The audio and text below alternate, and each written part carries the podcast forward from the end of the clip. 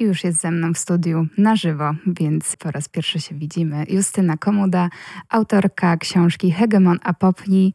Może trochę jeszcze opowiem o tobie, parę słów przynajmniej. Więc tak, Justyna jest absolwentką socjologii na Uniwersytecie Warszawskim. Obecnie mieszka w Berlinie, więc jest u nas tutaj przyjazdem i interesuje się antropologią kultury, kulturą Azji Wschodniej, muzyką rockową i Indii. Cześć, witamy Cię bardzo serdecznie. Cześć, cześć.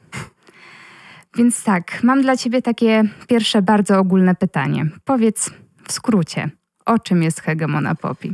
Ojej. Um, jest to historia e, o takiej zupełnie zwykłej dziewczynie. E, takiej samej jak my, można powiedzieć, która e, pewnego dnia zostaje zamordowana ale jednak nie umiera, a trafia do zupełnie innej, alternatywnej rzeczywistości.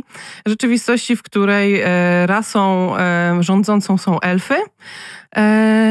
No i w tej książce, pierwszej części w Hegemona Popi, ona musi się wdrożyć w ten świat, i dalej chyba nie będę zdradzać. To był taki sneak peek. Powiedz mi, jak przebiegał proces powstawania tej książki? Czy wiesz, jakby w pewnym momencie po prostu wpadłaś na ten pomysł i ile czasu upłynęło od y, pomysłu do jego realizacji? Więc y, tak naprawdę to ta książka powstawała bardzo długo, ponieważ ja pierwsze pomysły na nią miałam już pod koniec tak naprawdę e, lat gimnazjalnych, więc to było bardzo dawno temu. Te pierwsze postaci się urodziły w mojej głowie właśnie wtedy. E, oczywiście one z czasem mocno ewoluowały. I tak jak zaczęłam książkę, prawdopodobnie wydaje mi się, że pisać w latach licealnych, to ona na przestrzeni lat powstawała początkowo przez wiele lat e, ze względu na to, że wiadomo, jakie jest życie. Studia się zaczęły, była praca, e, po pracy przeprowadziłam się właśnie do Niemiec, więc tak jakby życie mnie cały czas odciągało od tej książki e, i jakbym miała zebrać to wszystko razem do kupy, to ciężko by mi było powiedzieć, jak długo ona powstawała. Na pewno można powiedzieć, że jej pierwsza połowa powstała w Polsce, a druga połowa powstała już w Niemczech. Myślisz, że jest to takie wyczuwalne w książce? Że to jest zmiana klimatu, w którym ty pisałaś? Um, bardzo się starałam, e, żeby to, żeby tak jakby tego przejścia nie było widać, aczkolwiek e, no nie mogę ukrywać, że faktycznie to, że przeprowadziłam się do Niemiec, troszeczkę mi pomogło przy tworzeniu tej książki ze względu na to, że mogłam trochę się poczuć tak jak Apopi, że trafiłam do, no wiadomo, to nie jest to samo, jednak Niemcy to nie są elfy. Nie ale, zostałaś zamordowana. Dokładnie, ale tak jakby mogłam się e, poczuć troszeczkę tak jak ona, że zostałam wrzucona w inną społeczność, do której musiałam się przystosować. Więc powiedzmy, że nie wiem, czy można to odczuć, ale na pewno ta przeprowadzka mi pomogła. Nie wiem dokładnie, w którym momencie zostałaś właśnie, przy, jakby tą książkę zaczęłaś pisać w innym momencie, aczkolwiek ja rzeczywiście troszeczkę miałam takie wrażenie, że, że była inaczej pisana, ale no to może też dlatego, że już tutaj mi to powiedziałaś, więc mm. może teraz sobie to też trochę dorabiam, taką teorię. A powiedz mi, czy Apopi była pierwszym bohaterem, o którym pomyślałaś? Mm. Chodzi mi bardziej o to, tak jak mówisz, że w gimnazjum mm-hmm. zaczęłaś jakby tworzyć tych bohaterów i czy jakby Apopi była jako pierwsza? Wydaje mi się, że pierwszą postacią był ten chłopak, który Apopi zabił. On był takim pierwszym zapalnikiem, że um, hmm, był taką pierwszą miłostką o tym, że chciałabym opowiedzieć historię o nim i tak jakby ze względu na to, że on miał pełnić tą rolę, którą w książce pełni, e, dotworzyłam do tego całą resztę. Ale on był takim pierwszym zapalnikiem. Mhm, no to ciekawe. Powiem ci, że bardziej obstawiałam Apopi, ale no to warto pytać. Wracając do Apopi, bo bardzo mnie zaintrygowało to imię, bo jest takie dość nietypowe i w pewnym momencie książki pojawia się informacja, co to imię oznacza. Ja też pogrzebałam trochę w tam w czeluściach internetu i znalazłam informację, że to w mitologii egipskiej był Apopis i to był olbrzymi wąż, demon mroku i chaosu yy, i przeciwnik słońca. I powiedz mi, skąd pomysł na yy, właśnie nadanie głównej, pozytywnej bohaterce takiego imienia? E, więc w ogóle zaskoczyłaś mnie, że znalazłaś te informacje. Bo, Ciężko było. Bo do tej pory tak naprawdę wydaje mi się, że chyba jesteś drugą osobą, która daje mi e, tak jakby informację zwrotną o tym, że się tego dokopa. Faktycznie tak jest. E, I to, że ona ma imię właśnie od tego apopisa, to e, jest wynik tego, że w bardzo moich młodych latach, takich jeszcze dziecięcych, przeżywałam fascynację mitologią egipską. I tak jakby stąd wzięło się jej imię, a dlaczego ona ma takie, takie negatywnie nacechowane to imię, to jeszcze sobie zachowam dla siebie. Czyli ciąg dalszy nastąpi. Dokładnie. Mhm. No to mnie tu mocno zaintrygowałaś. Na ten ciąg dalszy na pewno czekamy. O to też będzie pytanie później. Książka Apopi jest to książka fantazy, tak? Zostajemy przeniesieni do zupełnie innego takiego magicznego świata, gdzie rasą nadrzędną, rządzącą są elfy. I dlaczego akurat elfy? E, więc z elfami e, to było tak. Na początku, kiedy przy, zastanawiałam się nad tym właśnie, jaką rasę fantastyczną wybrać na główną rasę w mojej książce, zadawałam sobie pytanie, tak jakby, jakie rasy mnie interesują. Niektóre odrzuciłam ze względu na to, że już o nich zostało powiedziane naprawdę dużo. A elfy zawsze wydawały mi się takimi magicznymi istotami, które są niesamowicie e, magnetyzujące, fascynujące, a jednak nikt nie zdecydował się moim zdaniem powiedzieć na ich temat wystarczająco dużo. One zawsze gdzieś tam są, ale są tak bardziej z boku. One nigdy nie są tymi głównymi postaciami, a mi się wydawało, że na ich temat właśnie można jeszcze wiele, wiele opowiedzieć. Może to też wynika właśnie z takich rasowych elfich cech, że one są zawsze takie w cieniu na uboczu. Ale dobrze, dobrze, że wzięłaś na tapetę. Mam nadzieję, że jeszcze się więcej dowiemy w kolejnych częściach. Są tam elfy i są też ludzie. I ludzie są tam traktowani no, znacznie gorzej niż zwierzęta, zwłaszcza, że zwierzęta tam są bardzo mocno hołubione, tak jak zresztą cała natura. Elfy cały czas żyją w zgodzie z naturą. I w tej książce bardzo dużo się pojawia właśnie takich wzmianek o najgorszych ludzkich cechach, jak chciwość, nienawiść, żądza mordu, takiego naprawdę ostrego. Dużo jest o agresywności ludzkiej. I czy jest to taki zabieg jakby krzywego zwierciadła, że powinniśmy się zmienić, taki sygnał? Um, chyba, chyba nie szłabym tak daleko w tej interpretacji, bo jednak e, hegemona popi powstała głównie ku e, rozluźnieniu czytelnika. To ma być przyjemna historia, którą się przyjemnie e, czyta wieczorem e, przy herbatce, więc na pewno nie chciałam m, mm, tworzyć książki jakiejś moralizującej. Coś w tym jest, że jest to takie um, odbicie lustrzane tego, kim jesteśmy, aczkolwiek wydaje mi się, że to nie są żadne um, no, zbyt spostrzegawcze uwagi z mojej strony. Po prostu tak jest. No jedynie to troszeczkę uwypukliłam. Po prostu taka karykatura powstała, tak? Mhm. No też mam drugie pytanie odnośnie tych elfów, ponieważ e, zawsze w kulturze są one przedstawione jako takie majestatyczne, szykowne, piękne stworzenia, jakby bez skazy. A tutaj ukazuje, że one też mają wady, że to jest taka gra pozorów. Duże znaczenie mają konwenanse i często po prostu nawet uśmiechają się do ciebie, a za chwilę cię obgadują. Czy to też jakby chciałaś przekazać, że w sumie nikt nie jest idealny? Tak, i to właśnie też był taki zabieg odnośnie tego, że uważam, że elfy, e, o elfach nie zostało powiedziane wystarczająco dużo w popkulturze, bo no nie ma po prostu postaci idealnych i chciałam pokazać, że poza tą idealną obwolutką, którą już im narysowaliśmy, e, to one owszem mają też po prostu swoje jakieś negatywne cechy. E, I też wydawało mi się to takie dosyć logiczne, ponieważ ktoś, kto żyje tak wiele lat, jest długowieczny, no nie może być idealny. I, tak, mm, I taka jest prawda, że skoro wie, że jest długowieczny, to czemu on właściwie miałby sobie nie pofolgować w tym życiu? No tak, z jednej strony rzeczywiście, ale z drugiej strony, jeżeli żyjesz tyle lat, no to tak naprawdę w takiej w sumie dość małej społeczności to chyba też ma znaczenie, jak się zachowujesz. Mm, tak, też sobie zadawałam e, to pytanie. Um, aczkolwiek wydaje mi się, że ze względu na to, że tak właśnie zarysowałam ich naturę, um, że one tak jakby dla nich jest to zupełnie naturalne, bo my na to patrzymy z perspektywy człowieka, a oni patrzą na to z perspektywy elfa. Dla nich te ich zachowania są zupełnie naturalnymi zachowaniami. No tak, to rzeczywiście masz rację. Tam dużo jest o rozwiązłości, takiej ogólnej rozpuście. To też dla ludzkiego oka może wydaje się dość e, niemoralne i dziwne, a dla nich rzeczywiście jest to wszystko na porządku dziennym. Jak tutaj rozmawiałyśmy, dużo w książce poświęcasz treści na relacje międzyludzkie, na relacje właśnie Apopi z różnymi adoratorami.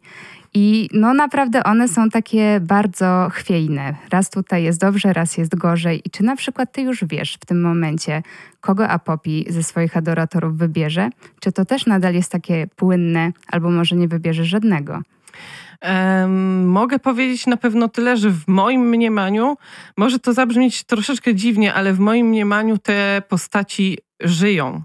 I ja często sobie zakładam, że coś się wydarzy w tej książce, że jakoś będzie przebiegał dany fragment książki. Następnie siadam, zaczynam pisać tą książkę e, i się okazuje, że ten fragment wychodzi zupełnie inaczej, ponieważ tak jakby czuję, że ta postać zrobiłaby jednak inaczej, jednak by coś jeszcze dodała, jeszcze by coś powiedziała. I koniec końców one tak jakby trochę same decydują o tym, co się wydarzy, więc nie mogę powiedzieć, że już wiem wszystko na pewno. Czyli ty po prostu słuchasz, co one chcą ci przekazać. Dokładnie. Dobrze, to wrócimy po krótkiej muzycznej przerwie. Wracamy po krótkiej przerwie. Ze mną nadal moim gościem jest Justyna Komuda. I teraz dam Ci takie inne pytanie, troszeczkę z innej beczki. Co w tym momencie leży na Twoim stoliku nocnym? Jaka książka? E, obecnie czytam trylogię czasu.